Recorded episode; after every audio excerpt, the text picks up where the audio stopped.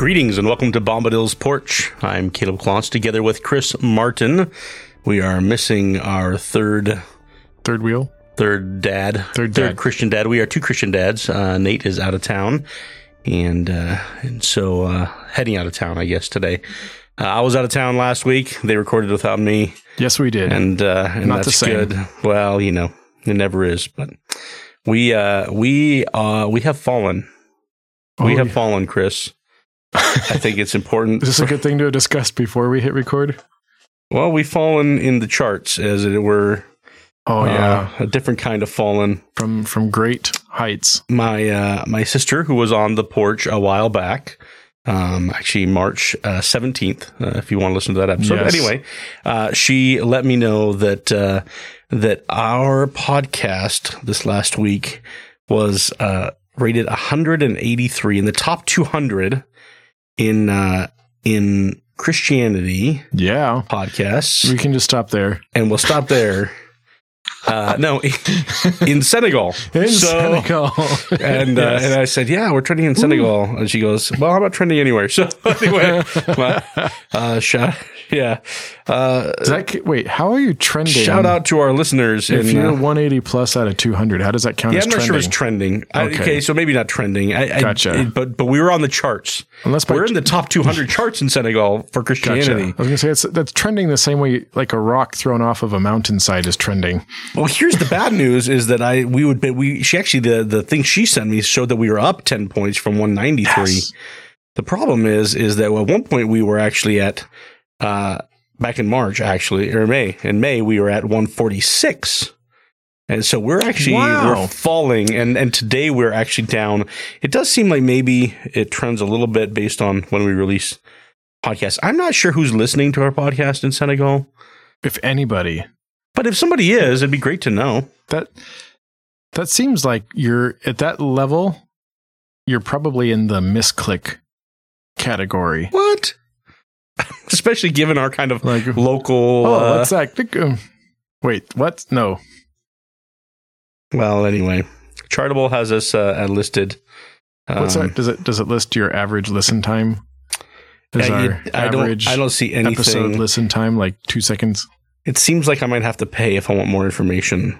I'm not sure, but, but for free, I can tell that we are currently, as of uh, June 28th, which would have been two days ago, at 5 p.m., we had fallen to rank 195. Okay. So not looking hopeful for us staying on the charts, but uh, Nope. Uh, and you know, interestingly enough, we're not really interested in being on the charts. Um, we're thankful for those who are listening. And if there are any in Senegal, thanks. Yeah, And maybe you can shoot us a line and let us know what would you do on the porch over in Senegal, yeah, hanging out with your friends. yeah. Talking about what's going on in the world. So that's what I had for us today. Was basically that, and the fact that I got a CPAP machine finally. They're kind of been a little bit in high demand. It sounds like. Do you feel like Darth Vader or a fighter pilot? Yeah, not really. I got one of those ones with the little nasal cloud pillows or whatever they call Oh, them. So it's not like the full on. Those guys doing the, uh. Ooh, that sounds. Yeah, mm, it sounds comfortable. It's not really as comfortable as it sounds, and it is Does your weird. head feel like a balloon? well, it wasn't as bad as I thought. A, and it was also weird having constant positive pressure in your airway.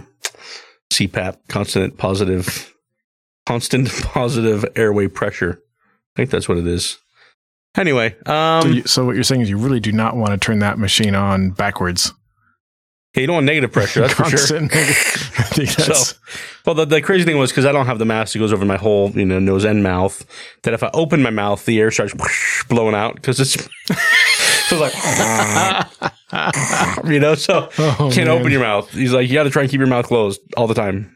So you can't talk either because the moment you open your mouth, air is just blowing out of your mouth. it's kind of this. Oh. really, it's a really odd. That does it's sound really like a very odd sensation. Um, so yeah, you know, but the good news is hopefully this will help me get more rest and I won't be falling asleep on the porch with you and Nate. He'll be even more hyper. Yeah, maybe I'll have more chipperness.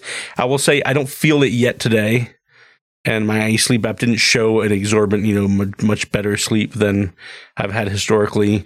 And part of that is because you know you're wearing a new thing and trying to get used to it and figure it out. So I'm hoping, hope, hopeful that it will help Yeah. me get the rest that uh, I ought to be getting. He'll be bouncing into the office any day now. Oh yeah. Well, I do bounce in anyway, but it's much earlier in the morning than this. That is true. That's the problem. So I know we had a number of things to talk about. Yeah. And I don't remember where we were going to go from here. Where would you But- like to go but you're first? hosting. No, Uh, no. Well, we're hosting Nope, together. You have to lead. We're co-hosts today. you you're co-hosting. Uh, you open, so you you set the agenda. So I opened and I Yep. said a couple things. Yep. That was so an what are- introduction. What are, we talking about first, Caleb? This is a What are we talking about first? yep.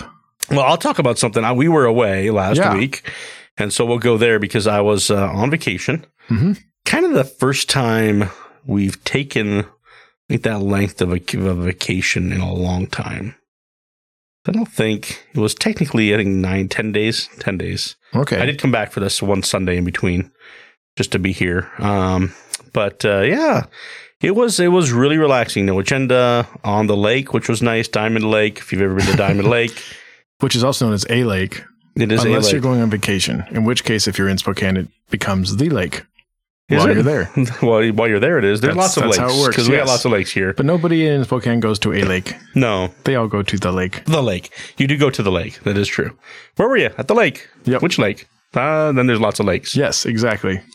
So yeah, Diamond Lake um, was it was nice. Uh, the water was was clear. You know, we uh, when we would come home, my parents when they would come back on on furlough from the mission fields, we would uh, live in my grandparents' lake cabin that was not Oh, nice. on Silver Lake, but it was like across the street from Silver Lake. So and there was like this rock, and I think for a while this kind of dilapidated dock that we had kind of access to. But I will tell you what, uh, Diamond Lake definitely clearer and uh, and nicer than swimming in uh, in Silver Lake, at least at the part where we used to swim. Um, but yeah, it was nice. It was nice. It was a little cool. Kids were able to get out and uh, and swim uh, as they wanted to much earlier during the day and cooler than I would have appreciated.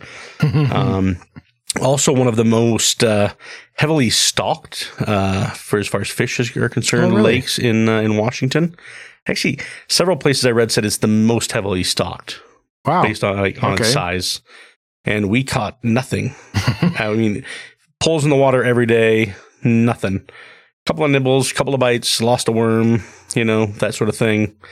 Um, and it wasn't because there were tons of weeds. I think it was more because we were on the shallow end, shallower kind of a end of the lake, and it was you know. Anyway, So the only fish that still survived out at that end were experienced, clever fish. And I do think it was partly because, you know, we were on vacation. And so I was not really eager to get up early enough to probably get the early morning Ah, fish that would have been okay. there. We tried kind of late in the evening to cast, you know, after it got dark, but they weren't really looking to eat, I don't think, at that point. So anyway. Alas, but I did read a book. I read a book by uh, by David Murray. Took an opportunity to read um, his book Reset. Are you sure you're familiar with David Murray at all? Not No. much. Yeah, I think he's Presbyterian, maybe. Um, anyway, Midwest. Um, he's uh, I know he's helped a lot of pastors work through um, just uh, almost burnouts and you know the, that sort of thing, uh, breakdowns and stuff. so, so this was a, a lot about that. It was about uh, about a good book, uh, but about um, the way we can often create bad habits, really, that lead us to to burnout. Um, especially guys in ministry, but but Christian men. It was geared toward Christian men in general, but then especially those in ministry. But just talking about some of the things that we we tend to do that are unhealthy, uh, and so I I appreciate that he's he's yeah he does a good job of Mhm. of balancing the the reality that you know many of us you know we believe that you know Jesus. And God, Jesus is creator, you know, yes, he's created us. He's created us in his image and, you know, oh, we live for his glory and then most of us live like evolutionists where we don't we don't we don't honor what the creator has created and treat it well. And so a lot of a lot of really good stuff. Uh, you know he, he talks a lot about uh, about uh, sleep and uh, and diet and exercise but then also about um about just um pacing ourselves well in ministry. Um i think that's that's a part of it. And so um you know yeah. Anyway, it's just a, a good book. Um, talks about relationships and just anyway. I don't know. What would Where I was be a, a takeaway that you would have from that book that uh, might be something that you would build into your sons, might be something that you would shape your future ministry by? Yeah, I th- I think So this is a little bit older me talking than my Mm. yeah, than my younger self. Uh, for ministry, especially you know going out on the mission field and stuff, it was you know it was, and, and I would still I would still say this. Um, so okay. it's it's okay to be tired for the right reasons, right? And Yeah. so it's okay to be tired for the sake of the gospel, Mhm. and and I and I would still say that, but I would also um, add that we need to um, that we need to. Uh, basic, basically, uh, let me. Uh, David Murray uses the verse um, that we're going to get to in First Corinthians as a church, but uh, First Corinthians nine uh, twenty four. Uh, do you know that? Do you not know that those that run in a race all run, but only one receives the prize? But run in such a way that you may win. Mhm. And he basically talks about you know the idea is is still that we get you know that we run the race to its completion, whatever God has for us, and we believe God's sovereign. We believe in, in providence. We know that He has a plan for our life. We know that our days are numbered, but uh, but many of us don't live with. Um, a marathon in view, in other words, that our life is. I know Right. our life is short and it's fleeting and it's but a moment, but but but it also is is a lifetime. It is you know there is that. A lot of Christian dwarfs. Is that what you're saying? Well, there's a lot of questions. Very there's a lot dangerous over short distances, of there, yes, yes. but Well- wasted on all this cross country. Yeah. Well, yeah, yeah. So, yes. So, uh, you know, we have a tendency to to not live like that, and to not not worry about uh, exercise and diet, especially in, in I think in, in pastoral ministry. Um, you know, you're you're behind a desk a lot. We're studying a lot. Um, the idea is that we're that we're studying and we we we have uh, knowledge of God's word, and we're able to to to bring the the God's word to bear on God's people and the truths from God's word, and and that's important. Um, but often what gets neglected then is is family. I mean, some for some guys it's family and relationships. Um, some some guys it's uh, you know it's our it's their health. I mean, there are guys that you know go home and run or work out, but they don't spend time with their family. There are guys that you know, um, you know, just the things that we eat, the things that we that we spend our time on, and uh, and learning how to rest. You know, is a part of that, and so. So we need to begin pacing for for a younger me, you know, begin pacing yourself uh, a little bit better. Cons- be concerned with your health and, and those sorts of things. You know, yes, yes, we're all going to die, and we're all going to die of something, right? But uh, but eating cheeseburgers may or may not be for His glory, and so we just need to kind of you know decide what that looks like. Having just come from lunch with a chicken sandwich and fries and Hey, I had a coleslaw, yeah, we did have coleslaw and mac and cheese. Uh, yes, so- I did. well, me too. So that's that's the problem. But uh, but yeah, I think just uh, I just say that uh, I think I think there's an importance for that ministry. I, we were talking about that earlier. You know, there's there's guys that burn out because they feel like they. There's guys that are legitimately just just doing too much. Uh, we were talking about that example uh, a minute ago when we were kind of what was that uh, um, example of a pastor in a church. What was that you were just sharing with me? I can't remember what that um, was. Where he was, they, they- he sat down. Somebody sat down with the board of elders, Oh, and what were your expectations of your pastor? And then Right. They listed listed them all out, and then he said, "Okay, how many hours a day do you expect your pastor to be doing these things?" And they gave their recommendations, and then when he added it all up, it was, if I remember correctly, twenty seven hours out of the twenty four hour day. They expected him to be busy doing these ministry things, not counting eating or sleeping. Yeah. And so there can be those expectations of pastoral ministry. I think there are sometimes not expectations from the from the church that that pastors can also just have on themselves or guys in ministry Yeah. where where you you feel like you have to be, you know, uh, the one who does everything or the savior or, or whatever, you know, Right. um, which we cannot be, and we are finite creatures, you know. Um, and so remembering some of those things, even looking at Jesus' ministry, we have to look at his ministry and realize that yes, he was limited as a human being. Um, but even in his, even in his uh, humanity, he was, he was not, you know, he was not affected in the same way that, that many of us are. Um, in some ways he was, but, uh, but he didn't have, he did still have limitations. But anyway, I don't know where I was going with Right. all that. But, but just remembering, you know, remembering some of those things. There's also guys that are just busy and not doing anything, right? And, and we were talking about that, you know, yeah. um, so re- revving your engine in, in neutral, just sitting and, and, you know, acting very busy, but but actually not getting anything done. And there can actually be a state, I think, where you get overwhelmed, where you are busy and not and not getting anything done. And there's a time sometimes where you need to go, wait a minute. I need to regroup, rethink, refocus, figure out, you know, what is my lane. I mean, thankfully, we're in a church uh, setting here, you and I, that there's multiple uh, of us on staff, and we have different roles and responsibilities, and so we share.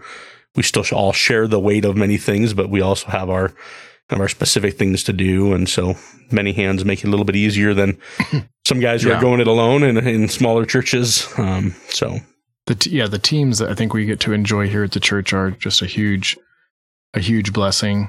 Yeah. Without that, a lot of things come crashing down very quickly, they do. So and that that is a difficult balance uh, to to strike in life, and it's a difficult. Yeah, it's it's an area I have not always done well because I, I do tend to be bursty. mhm. I, I like to mad dash and then uh, pant and catch my breath and then mad dash. And, Sure. um, that's why God put me with uh, an amazing woman who is very good at putting one foot in front of the other over and over and Mm. over and uh, and yeah, that's that's saved my bacon Good, so yeah. many times. It, it's interesting how many times when you're feeling busy and you're feeling overwhelmed, when you actually stop and look at what's going on. Um, for me, at least, how many times a big part of the issue is just difficult, difficult choices that need to be made that you're reluctant to make. And therefore, a lot of energy is being expended thinking, analyzing, stalling, and then maintaining this broken thing that needs a decision to be made Mm, instead of just doing it and then working through the, the challenges that choice will bring. mhm. Um, it's also amazing how many times the solution is um, start doing. I mean, it feels counterintuitive, but you need to start doing the spiritual disciplines that actually feed the soul Mhm. and add those. Um, there's a lot of things in life that use up more time than we think they do. And so it's interesting how many hours can be spent um, decompressing, Mhm. you know, Yeah. whatever we want to call it, uh, with things that we're hoping will refresh us and restore us and do in part, Mhm. but take a lot longer and are way less efficient than actually just the common means of grace that God has supplied. Mm. And so there, there's rarely been a time in my life when I was taking care of what I needed to take care of and being proactive and being responsible and doing the common means of grace that God has provided and not discovered that there's a surprising amount of bandwidth still left over Mhm. to do what God is putting in front of you because then he brings along the resources that are needed to do that. Mm. And sometimes it's in the form of a team of people that Sure. God brings alongside. I, I in in our youth ministry, it's amazing how much of the work is shouldered by by the the volunteer staff in Mhm. our youth ministry. You know that, and they do such an amazing job. of- I mean, clearly, demonstrably a better job than I could in so many categories, Mhm. and I'm I'm very thankful for that. And uh, that's what has enabled me to be involved in other areas of ministry as well.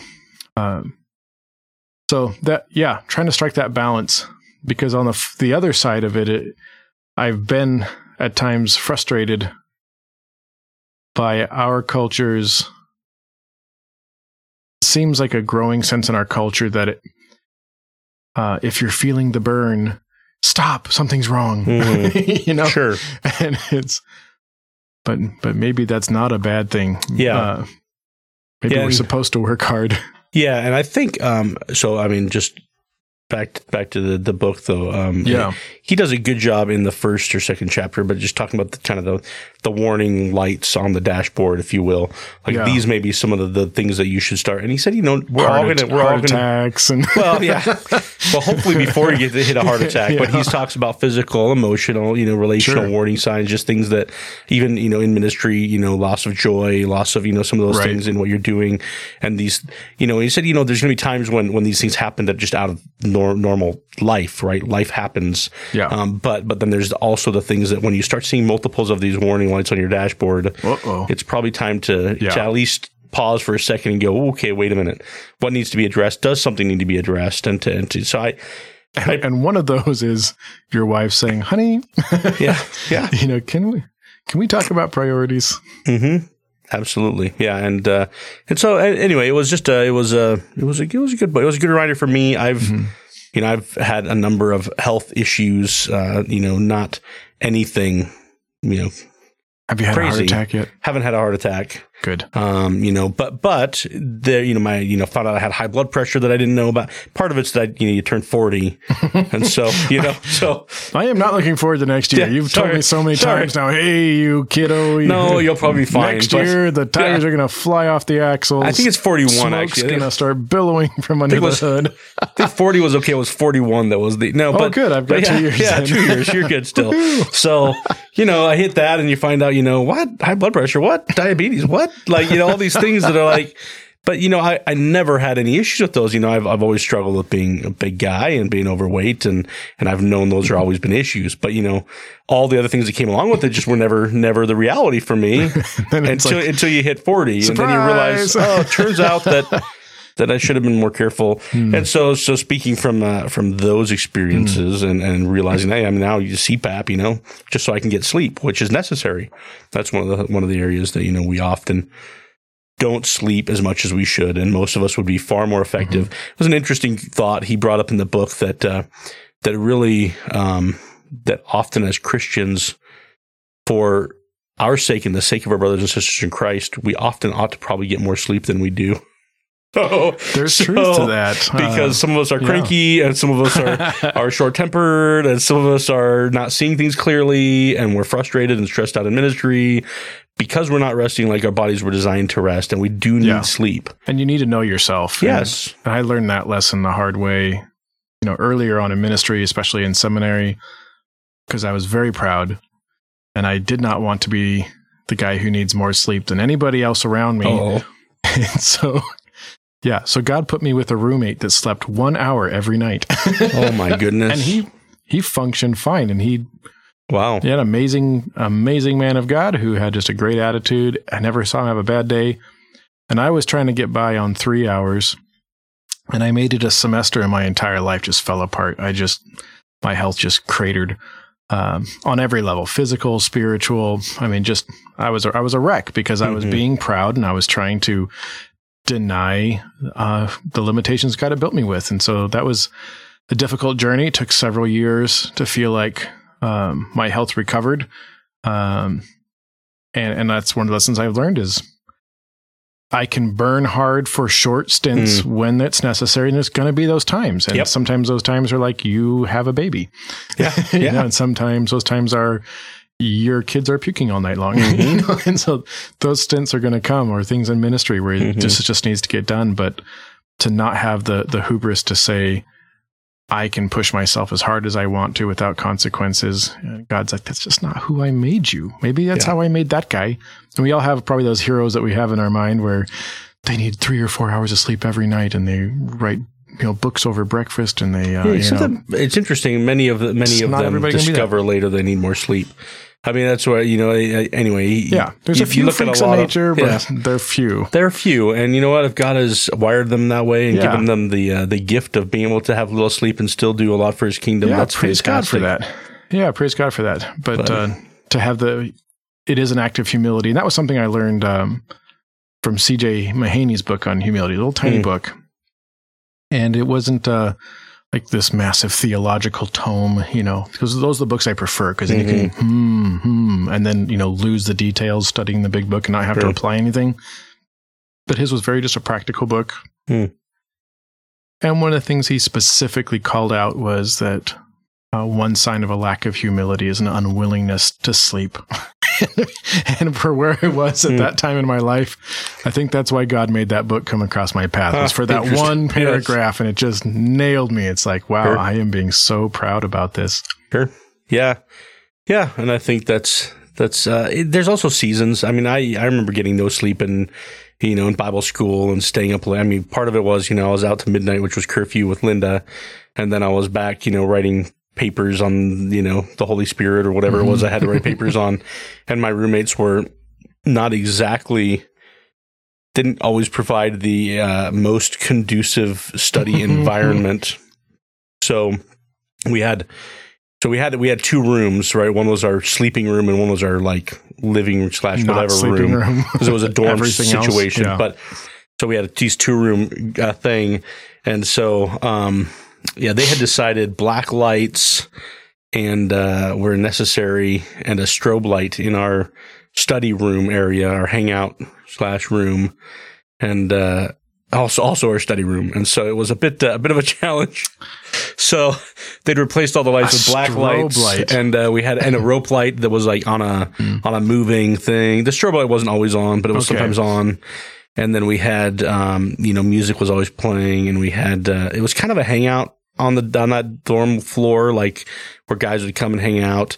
Because one of the guys worked at Starbucks, and we had four coffee makers lined up on this table, and we had a different coffee every night. We we had all four going with a different kind of coffee in each one. Right, none of them were decaf Man, right? And so everybody's getting in at curfew at midnight, and then everybody's coming to hang out at the uh, at the the cool. Uh, yeah. And I'm Uh. I'm trying to get my homework done because I also I worked a different shift than most people, and so I couldn't do my school jobs because we had like school jobs had to be like either early early in the morning or after I got off work, and so that meant it was normally like morning uh, meal prep crew for the dining hall. So I'm having to get up and get down there like 5 a.m. to do you know prep work for the kitchen kitchen prep. So Nice. yeah, it was that was nuts. So, but all that to say, you know, that was like go to bed at three and get up at five, you know, or, or two or three and get up at five. So we we've had to do those, and God give us strength to get through some of those. And I, I probably don't remember everything I should have remembered from those days. It probably would have helped me to get more sleep, Yep. but I didn't, and uh, and I survived. But that's shouldn't so be listen, the norm. Our children. yes. Listen, my children. Yeah, just know know how God made you and submit to that. And that includes sometimes taking those seasons away um, to be with family, to reprioritize certain things.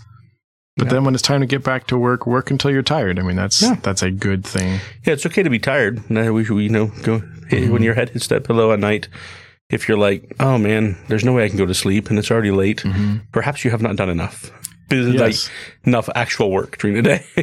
so If you go to bed joyless, if you go to bed anxious, Mm, go to bed angry, um, that's sin. mm, so then then something needs to happen. yeah. Which uh, you Good know we're talking about having kids, and uh, and we've got a couple articles here. Yes. One on uh, not feeling adult enough, and another one on uh, on children, on whether we should or should not have kids. Yeah. So uh, why don't you take us away with this uh, big think article here that you read and I did not?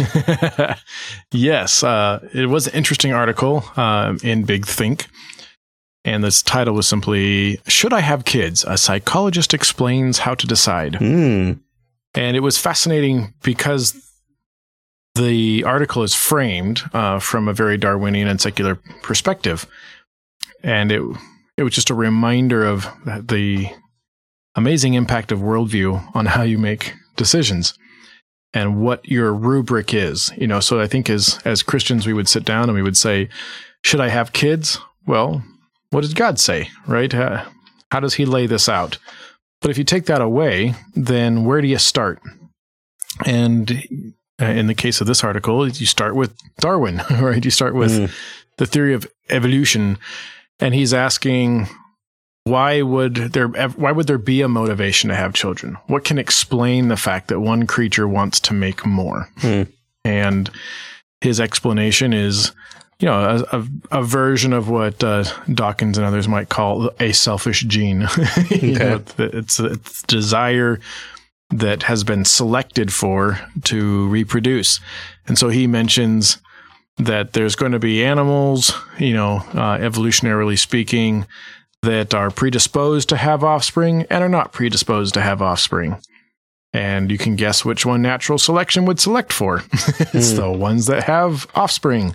And then among those offspring, or excuse me, those animals that want to have offspring, you're going to have some that wanted to eat their kids and some of them that didn't want to eat their kids. And which ones there would have survived?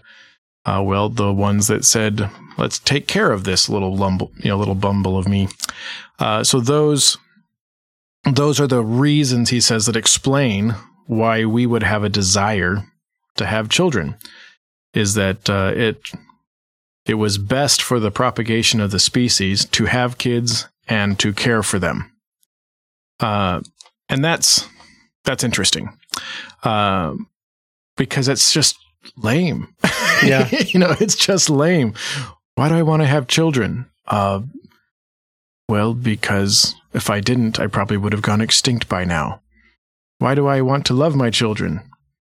Well, that turned out to be better than eating them for the propagation of the species. Hmm. What a what an odd moral decision tree. You know, Yeah, That- it's that like the whole "yeah, I love cats; they taste like chicken," you know, argument or whatever that sometimes people make. Right? yeah. That's that's awful. But then he goes into okay, now that we've uh, developed to the point where we can think about stuff, um, should we still want to have kids now that we're not just trying to propagate the species, now that we're being self reflective? And he says, uh, well, that's a harder question to answer. He, he says, you know, that uh, this is Paul Bloom, is the particular psychologist consulted. He says, if you look at all these studies for couples with kids, the number one source of fighting and argument is uh, not any of the other normal suspects. It's kids. That's that's the number one source of negativity uh, among many couples. Hmm. And so, if that is the case, why would you want to have them? And he offers the hypothetical. He says, if you ask people, why are you having kids that don't make you overall happier? The the common rejoinder is because that's not why I have kids. I'm not having kids primarily just to make me happier. Well, then what is the reason you're having kids? And he he suggests the primary reason is because it it bestows a sense of meaning to life. Hmm. That one of one of the human needs that is most difficult to satisfy is the need for meaning. And in a world without God, objective meaning is very hard to come by. Mm-hmm. Uh, you run into Ecclesiastes over and over and over. Hmm.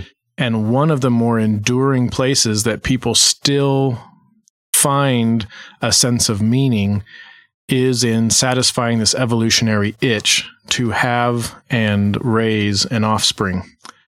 Uh, and so th- that's that's the the bulk of the rest of the article. And he gets down to the end uh, and simply says, "Hey, I know people that have kids that have a sense of meaning. I know people who don't have kids that have a sense of meaning in their lives. There's more than one route to meaning, but I do want to suggest that that's one reason, one argument. Forget about populating a universe, forget about perpetuating the species. One argument in favor of having kids is that it scratches not just the itch of happiness, but it's part and parcel of a meaningful life. Mhm. So, bit of a paraphrase there, but that's Mhm. that's his conclusion. Uh, and and I would be curious. Um, you know, you have some experience in producing offspring. Uh, as as Who me? yeah, you're, you're Ah. the resident expert on the topic among the two of us. expert on the topic. I don't think having having produced two more offspring uh, in your family than I have, so I'm, Mhm. um, how would you how would you try to engage with with this conversation? Um, what what would be the Christian sort of response to an argument like this, weighing the pros and cons of having children? If No. somebody came and said, "Should I have kids?" How would you answer? yes, biblical mandate. Yeah, be fruitful and multiply. That's yeah. Isn't that why we have kids? Because it's uh it's biblically mandated. that is a big part of why we That's- have kids. that's a part of it. Um, yeah, part There's of some, it there's some things have. that come first. Um, yes. Well, there are things that come first. Yeah, I mean it's uh it is the way God has created us. I mean we believe in obviously in the creator and uh and uh you know, uh, especially as as um we become attracted with those of the opposite or a person hopefully of the opposite sex. Those not those. Wait a second. one. not not promoting polygamy here, but uh, Nope. anyway. And then uh, uh, it was interesting. I watched a video on somebody trying to defend polygamy, and it was an older lady. It Hmm. was very interesting. This last uh, anyway. from a Christian thank you. worldview. Oh no no no no. Oh, okay. From a, it was a, it was It an, wasn't like the Old no, no, Testament. it was an argument. older, it was an older Mormon lady uh, addressing women and trying to convince them that why they should still embrace polygamy. Anyway, I know that's a real weird aside. So Yep. sorry about But that's why we do this porch thing. um, I'm not. I'm not proposing that. Well, that's Um, good. I'm sure so- Linda will be glad yeah. to know. Oh, she knows already. Don't worry. Uh, so, um, but anyway, uh, yes. Um, but yeah, you know, uh, marriage, leaving, cleaving. Um, you know, uh, husband and his wife knowing each other intimately. Interestingly enough, there's a natural uh, occurrences that that happen, and and uh, and children are a result of that often. Um, not always, Mhm. but the general rule is that children are born out of that. First comes love, then, Then comes, comes, marriage. marriage, then, comes, the, baby, in the baby, carriage. Yeah. yeah, and uh, and so. And the Bible tells us that children are a blessing, you know, and and, and they Yeah. are they are a blessing. uh, it, it's amazing, you know. Even while even while you're raising them, they can be a blessing. Uh, times, sometimes they're even a more a blessing That once they grow up. So True.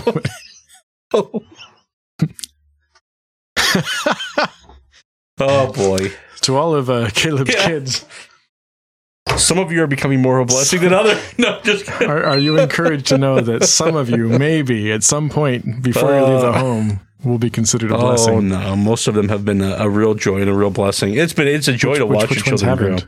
Um, well, they have been to varying degrees at different times.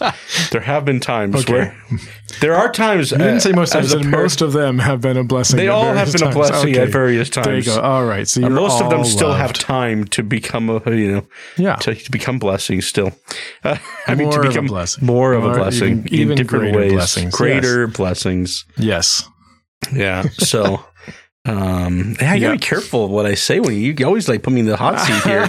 and you know, the problem is, is if I don't point it out, that someone else is going to think it, and then it just stands. at least one of my had a children is a faithful that. listener. Yeah. Is the problem. right. He and will uh, he will wanna- address things on this uh, porch with me. I want to make sure he doesn't call in next week crying because his father never loved him and never thought he was a blessing. But now he can't do that because you've publicly declared all Oh. your children have oh, been yes. blessings. They have. They have that's now see that's how the record stands now. I'm It just looking is. out for you. It is. I appreciate for your help for helping me walk through that as I verbally processed whether or not my children were all blessings.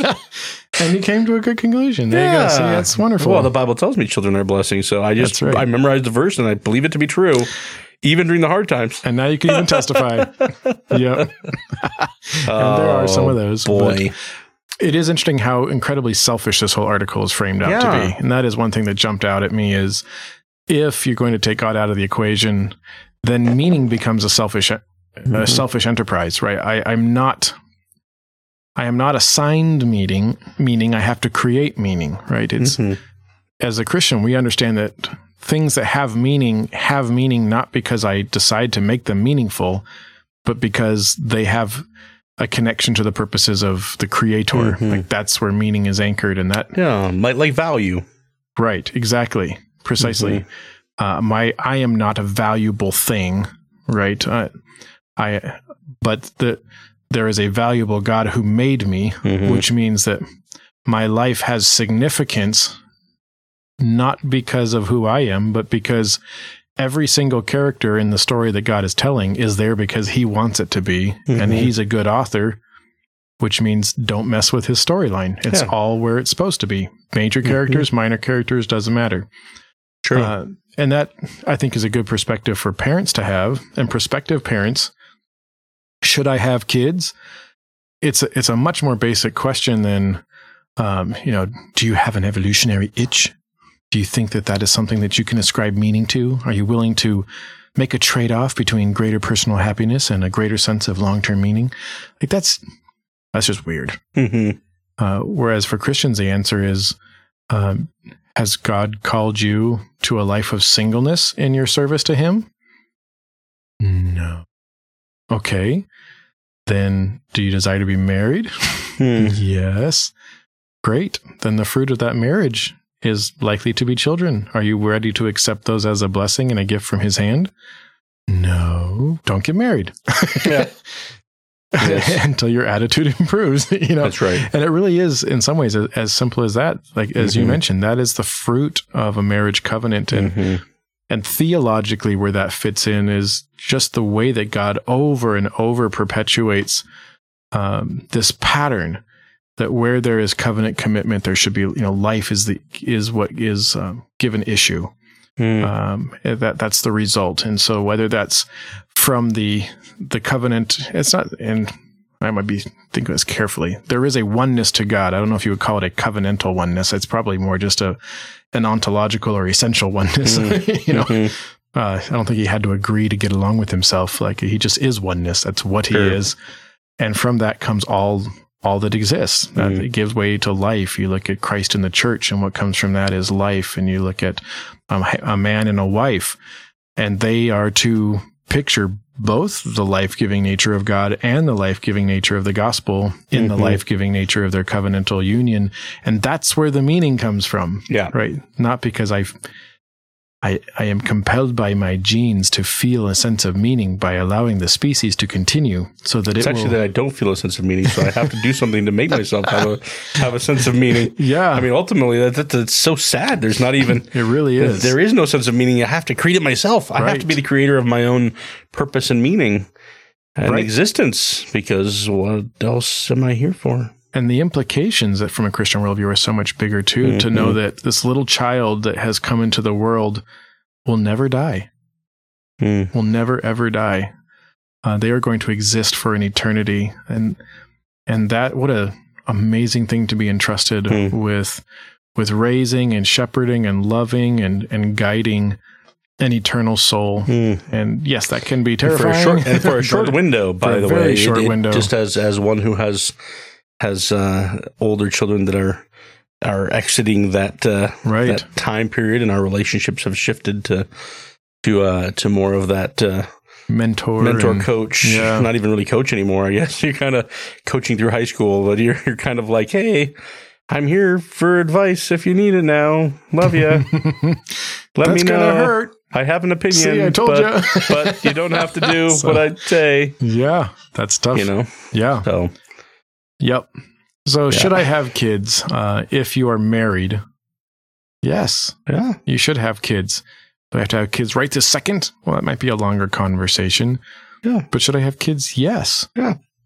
And if that is something that is a difficult concept to accept, if there's a fundamental, um, fundamental reaction against the concept of having children, then we've we've really misunderstood something. And there might be a Mhm. whole host of reasons for that. You know, you, you were raised in a situation where the raising of children was very painful, very difficult, and that's left you with a sour taste. But you you cannot love marriage and pursue marriage Mhm. and despise children unless you fundamentally misunderstand who God is Mhm. and the nature of what a gift is. Right? Sure. God doesn't give lame gifts. Doesn't. Some of his gifts require hard work, but they're good gifts. And and and not to say that you know God that there are exceptions to it in, in the sense that sometimes God God may give you the gift of a spouse. And you may not be able to have children. He may not have that as a gift for you. Right. or perhaps you get married later in life and you know and uh, as an older couple you know the decision is made jointly to, to not not have children for various reasons i, I don't want to to to, Right, that's to, to anybody who might be listening to think that we're not saying that that they're not honoring god in some way um No, Um, yeah. Uh, um, because- a marriage that does not produce that fruit is not necessarily inferior or sinful, no exactly uh, but a marriage that despises that gift, yes that is a that is actually a sinful attitude. Yeah. yeah so Thank you for clarifying. Well yeah. i just i would hate for somebody to listen to and go oh man yeah, But, you know, and, Yeah. and and and fruitlessness is not a result of sin either, you know. And Mhm. so uh, again, another clarification clarification there. yes. Um, God and His providence providences can do whatever He wants, mm-hmm. uh, but we need to be very careful if we look at something He has said is meant to be a good thing, and we Mhm. say, "Well, I wouldn't want that because I've decided it's a bad thing." Yeah, That would be not a good place to be. no, Yeah. Not a good place. Any other thoughts or observations, comments for Mr. Bloom here on his? Uh, I mean, he's wrong, but but it's because he's coming at it from a completely wrong perspective, Yeah. right? And I think that he's consistent. I appreciate that. he is consistent. It felt like a an attempt to be fair minded, uh, but it it is a, a good example of where even trying to be just fair minded can lead you when your starting point is we crawled out of a puddle. Mm-hmm. There you go. There now you go. know. Should I have kids? Are you married? Do you love God? You should be very open to that Yep. and excited about it. And there's 10 kids represented between the two of us. Yep. And I don't think today any of us would send send them back. Nope. No. No. Wouldn't tra- wouldn't trade any of them for the world. That's for sure. You. No. Definitely not. Maybe have more, but not. not. Ooh, hmm. that might be something else to talk to Linda about. well, we've mentioned on the porch before that you know, I mean, we're not we're not unopen to the idea of you know, um, ever adopting or anything like that. So, Yeah. those are those are conversations, ongoing conversations to be had always. Amen. Um, yeah, at, at this point, having more children of our own, uh, maybe maybe le- less likely. but uh, True story. Yep, All right. Well, So- then, do you have a preference? We probably have time maybe tackle one of these yeah, two. either adulting Do you or want to cope with being an adult or respond to an artic- or an argument that the Bible doesn't talk about abortion, therefore it's not a biblical issue? I mean, Your call. It's your my day. call. It's my day. You're the prince of the porch. I mean, to to me, the the topic on the left uh, here is one that's tackled often. I, I know maybe it's not tackled often for our listeners, so I'm not sure. I did. I thought the uh, I thought the uh, coping with not feeling adult enough was interesting, Okay. and so I'd probably be more apt to lean that way. Not that the other one's not important because All right. it is. Well, I'll give But, you a. but maybe the next next week we could tackle the other one. maybe we could. you know, especially in light of uh, light of uh, the Supreme Court the Dobbs uh, decision. ruling Yeah. that happened while I was on vacation. It was very interesting to me because you know we didn't have uh, we didn't have internet up there and news other than like cell phone, but it was you know Mhm. pretty limited, um, and so I didn't even hear right away what the the Supreme Court had made a ruling. You know, it's kind of like we're on our own little uh, just our own little island up there. Probably kind of nice. It was nice, and then I'm like, oh, I wonder what's happening in the rest of the world in light of that. Did everything burn down in Spokane? What am I supposed to be turns worried out about didn't. today? Oh, nothing, I guess. Yeah, I I guess I can skip back to being fine. That's right. I'm going to worry about whether or not we're going to eat dinner at seven or That's right. four or whenever we want to. Yeah. Do I have enough charcoal for the barbecue? Exactly. There that sort of thing. Yeah. Well, then, do you feel, Caleb, Yes. that you're adult enough? I do not feel my old age. What does that mean? Feeling like your age? What what what are you supposed? What does feeling your age mean? Like how, I how are you? I've what are you supposed realized I'm feel? so old. I mean, I didn't realize it. and then I went, oh man, I'm one of those old guys now. mm-hmm. Yeah. Um, I, I- my, you know, I, when I was my kid's age, I thought I was so old. I mean, people my age currently were so old. And I'm so young. so young still. Do you ever feel your own age? I don't think anybody ever feels their own age. It's kind of like that. Are you ever? re- I mean, we're talking about having kids. Are you ever ready Right. to have kids? I mean, not really. Depends on yeah. Depends I mean, on what you mean. Yeah, it depends on what you mean by that. Yeah. If you're not married, you're not ready. But, but Correct. uh, if you haven't uh, figured that part out. Um, but uh, yeah, anyway, sorry.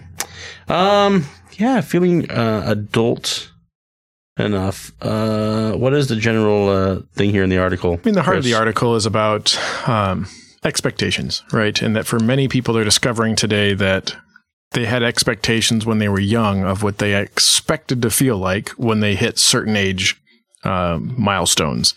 And now, as that generation hits those milestones, uh, they're they're panicking a bit. At least some of them are going, "Oh no." I think I am still way too immature to be this old, essentially. Gotcha. And some of that is situational. He mentions that um, a, a big shift that's happening now is that 52% of young adults are living with their parents, Hmm. which uh, breaks the the record that was last set during the Great Depression. Young adults being Yeah, I there's an age range given here of 18 to 29, and so I'm assuming that's the same age. He doesn't break it out there, but he refers to that as the emerging adulthood or young adulthood category later. So I'm, Okay. I believe that's the same age bracket. Um, and so then you know then he goes on to say you know you just got to be a little bit nicer to yourself. Um, realize that life is fluid and that you know that you can't really have any expectation for what life is supposed to feel like because there is no normal so it's going to be different for everybody he talks about ways to help you feel better about yourself. Um, you can make a list of the accomplishments you thought you'd make by this age. Uh, make a separate list of your actual accomplishments and be generous to yourself. No achievement is too small. Uh, you know, maybe you thought you'd own a house, but have you paid rent for a couple years? Good. That's uh, that's an adult accomplishment. Make a list of what you want to accomplish in the next five to ten years, and don't care whether you're going to actually do it. Just have those goals. Um, I think we're not requiring enough of our young, young people. Then I think this is, seems like a by. it seems like a byproduct of. of oh, of, see, of that's now you're part of the problem. our Because see, the last point there is don't let other people pressure you. I'm going to pressure you. Uh, you're being influenced by outside sources. Yes, I am an outside source.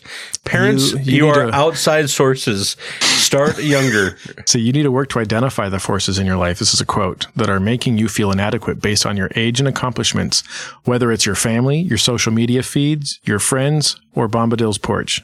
yes, Part of that last section wasn't in the original quote. that is true. It does say, or your feet, Yep. your friends. Um, So, bottom line, lean into yourself and be more self compassionate. Things will happen as they should organically. There's no reason to feel defensive because life is full of surprises and things are always shifting.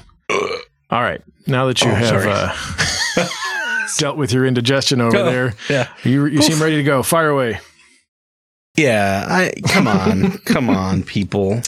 Sometimes that's the best response. I mean, we're speaking about having kids. You got to raise them too. I mean, Yep. There's, you know, set some expectations. Um, you know, I, I appreciate in our children's, uh, not children's, in our, in our, in our youth ministry that Hmm. even as they're transitioning into middle school, you know, the, the, the dialogue is you guys are becoming young adults. And then even in our high school there, you guys are young adults. Um, Right. You know, not, oh, well, we'll see when you guys get to, you know, there's so much of this talk about, well, your brain doesn't even fully develop until you're 26 or all this kind of stuff. It's like, so stay at home and play video games in your mom's basement until then. What? Would that instead be an, articu- an argument for developing your brain?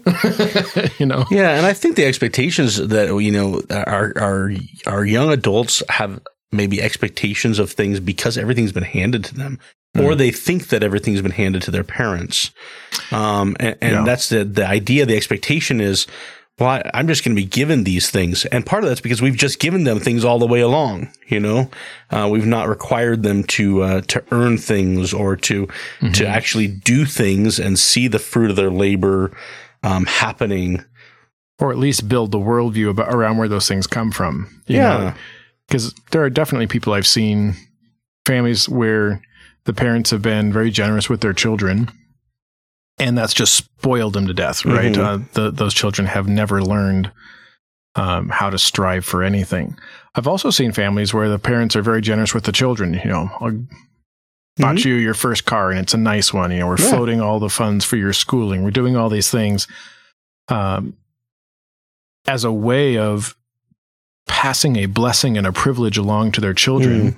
That they had worked towards, but they've inculcated into those children the, a, a sense of character, a sense of humility, a sense of hard work, Mm.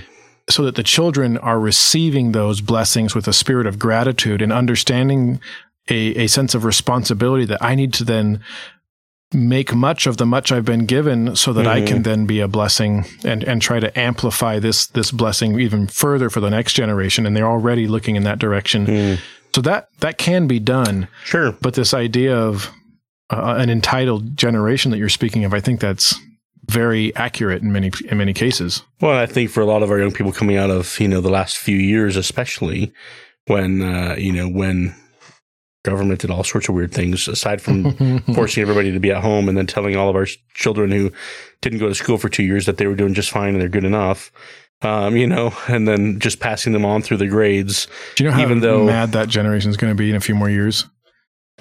Because this government is pampering millennials, Oh, yeah. my generation, right? Yeah. That's what they're doing because we are whiny, Sure. and and then they're they're But- pretending that your kids are going to be fine if we take care of them. Yeah. Those kids are not going to be happy when they realize how much they've been uh, robbed. Well, yeah, robbed and, uh, and, and also just set back. Yeah, I mean, I think That's uh, part of what know, they've been yeah, well, that is yeah, is how they've been robbed. Yeah. But but uh, just uh, there's an expectation also that's been set of Um, you know, oh, don't worry, the government's going to take care of it all.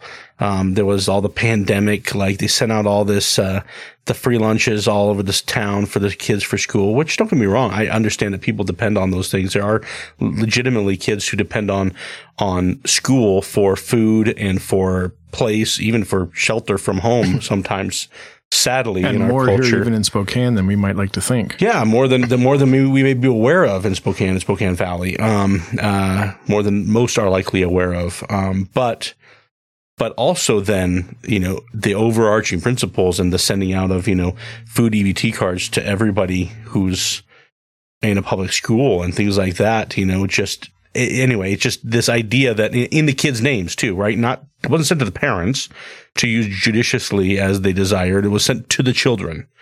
um, you know, here, here's you know, here's a card with money on it. Go buy yourself food. What do you think kids are going to do with that? Be responsible, of so course. much Mountain Dew. yeah, I'm sure that that stores were selling Mountain Dew and candy bars. Like, there's no tomorrow. Um. So anyway, but yeah, I don't know. I'm getting off, getting off a little bit, but but yeah, I think I think we just need to we need to build some sense of responsibility into our kids.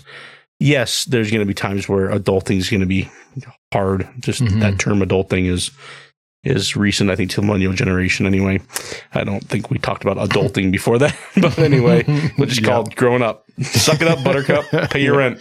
Right. Um, but uh, but yeah, um,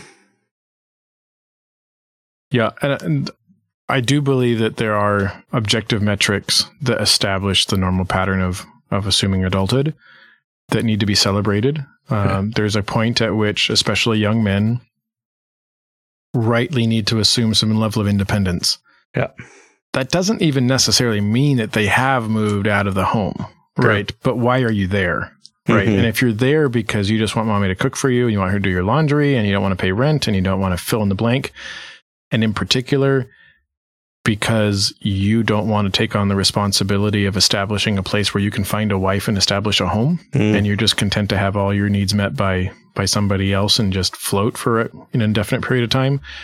I mean that that's where you do need to say, here's some a- external pressures in your life encouraging you to, you know, that no, you that you are that is an inadequate form of adulthood mhm. if you're there in the home because that's a way that you can express a God honoring leadership as a as a man. Maybe you're caring for your parents. Maybe there are other economic aims that you are pursuing, and that's and that is reasonable for a season.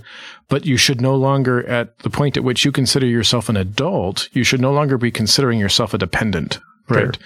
And so, if you are still economically dependent upon your parents, if uh, you aren't establishing some of those um, those boundaries where I'm now taking direct responsibility for the Mhm. course of my life and for its maintenance, um, that's a problem. And and I think we- we should encourage our children be ready for that transition and celebrate that transition. If uh, you're you're looking around and you're saying, you know, well, I still, you know, I still have my li- my little pony curtains, and I still got Mhm. this and that, and I'm you know 43, and you know, I'm tempted to feel like maybe I I'm not as adult as I should be. Well, yeah, Mhm. maybe, right? You know that Paul writes about there's a point in time when he put aside childish things yeah, and and that's that's an important part of growing up not to despise childish things because they're for a season Sure. and we want to celebrate those things in the right season in the lives of our Mhm. children too um, but that's not where you want to remain because to to hang on to childish things is then not to be able to assume the grown-up counterparts to those things that Mhm. are better sure. right? Childishness doesn't give away to the inferior, it gives away to the superior Mm, once you have been equipped and trained to be responsible with it. mm, In the same way that a, a grown up carpenter, a master carpenter who still has his little Little Tikes uh, plastic hammer and big fat plastic screwdriver, and he's kind of tapping away in the garage. That's not cute anymore when that's how he's trying to meet his family's needs, right? mhm. you need a sharp saw you Yeah. need a good set of screwdrivers and saw you know you, you need all the tools that that can hurt you but can actually do professional adult work because you've now achieved a level of eye hand coordination maturity and skill to operate them so i do i do think there needs to be positive constant Mhm. was it constant positive pressure. adult pressure. Yeah, there we go. CPAP. Yeah, CPAP. Constant positive, Positive adult, adult, pressure. pressure. Yeah, and to give our sense, our kids a sense that they're that they're growing up. Uh, you know, I know you've, Yeah. you've explored some of these things. I know, like for uh, for Michaela, um, I mean, for Aiden, we were lived at the furniture store. He started working, you know, Right. early, early on in the furniture store. For, did. For Michaela, you know, when she was doing some stuff at at U High, you know, I was roasting a lot of coffee, and so she began to to to sell kind of coffee. You know, she'd buy it from me, and I, you know, I'd say, well, you you know, we sell for this amount. This is how much I need to make to cover the cost of of the bag and the coffee beans and the whatever, and you can pocket the the rest that you make basically. And just I kind of started doing that with uh, with hot sauce for me, and now we're uh, we got a new batch of of, of chickens uh, of uh, of hens. Um, what do you call them? Uh, laying hens. Um, anyway, um, and they're gonna they're gonna be laying soon. I hope uh, in the next month or two.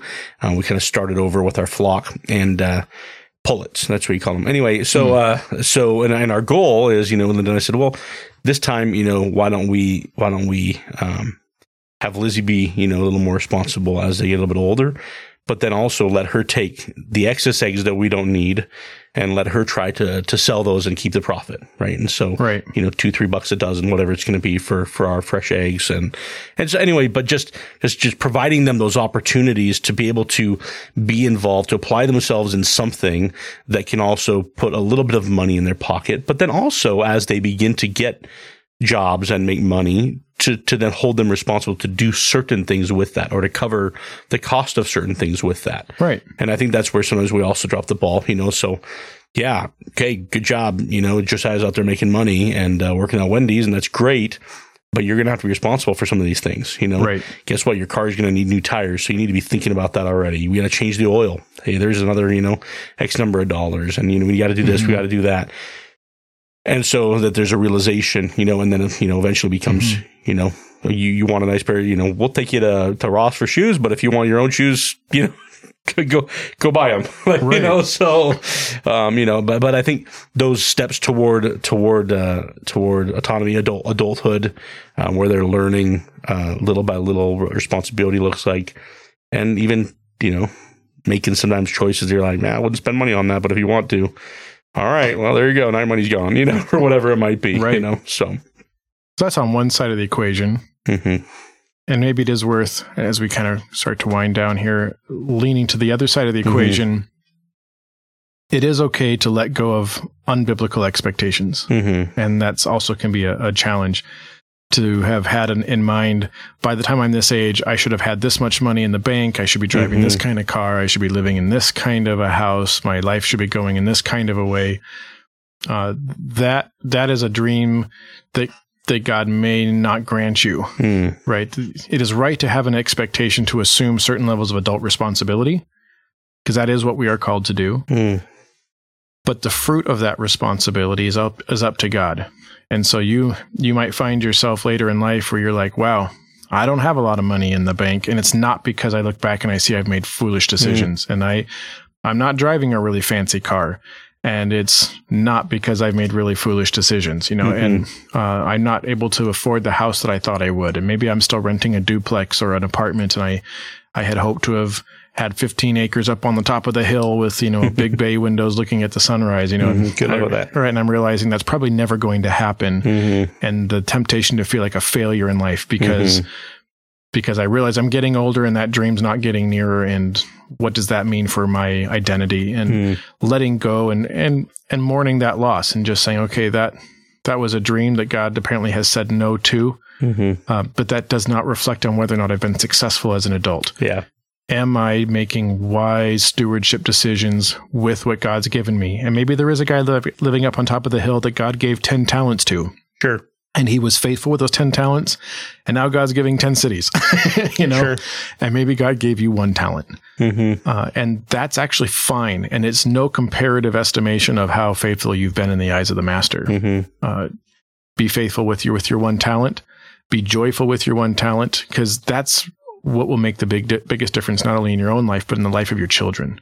Mhm. Right. I've rarely encountered in youth ministry. I'm trying to think if I've ever encountered in youth ministry somebody who, who came up and said, I'm just so disappointed in my father or my mother because we never lived in a big house. Mm. right? you know, Sure. um, some of the some of the living situation might come up in context of other issues, right? Mhm. Like our life is in chaos, and we're in this cramped house or something like that. Whatever, you know, that, that, there might be things piled onto an, another overarching complaint that's usually character related. But I've I've never seen uh, that I can recall uh, any young person that said, I, "I was disappointed in the adulting." of my of my parents of the generation that came before because they didn't achieve wealth and accomplishment. Uh, and, and quite the opposite. In fact, some of those who come from some of the most humble means have been those who are the most proud of the faithfulness of, of their parents because Mhm. they watch that character on display and you can't put a price tag on that. So that is that is adulting at its finest. Hmm. Yep. Yep. Thank you. All right, then I guess I guess it's time we'll to close. Uh, should we, should we, All right. should we, uh, should we land the plane? Landing gear Yeah. down. Take us down, Caleb. All right. Well, thank you for joining us on uh, today's episode of The Porch. We're glad that you could join us. If you're in Senegal, let us know. Um, and uh, we'd love to get in the top 100 there. No, just kidding. if somebody could listen for 10 seconds, If everybody could we could route- shoot up the Maybe somebody's got a VPN. oh, VPN. Wouldn't that be That's- hilarious? maybe that's what's happening. Maybe somebody's VPNing Oh, in. now and I'm so curious. I wonder if we could all VPN through Senegal to get that number up. Anyway, sorry. Just Oh, as a thought. Yeah, just as a thought. Anyway, uh, Yeah. as and an a aside, shout out but to Nate wherever Yes. near the coast somewhere he's he might happen to be. somewhere not here. Um, Not here. But uh, yeah, shout out to Nate, and uh, um, not glad you couldn't join us, but glad you're able to enjoy uh, your time wherever you're at. And yes. uh, the Great Reset. the great, Lawnmower Reset. great, the great Llama Reset. Yeah, the book wasn't called The Great Reset, and it was written in 2017, Right. so, it we'll, was get, we'll give him a pre-pandemic. pass. We'll give him a so pass. okay, um, It's not a nod to our globalist overlords. Sure. Uh, but uh, in in in light of the the verse uh, read earlier, but uh, just a reminder that we are we are all running a race, and don't you know that that Mm. all those who who run the race run, and we run for a purpose. Um, the goal is to receive a prize, um, and so we ought to run in such a way that we may win. Um, and so run run the race that God has set before you. Um, don't walk, run pace yourself so you make it to the finish line, but but but run to win.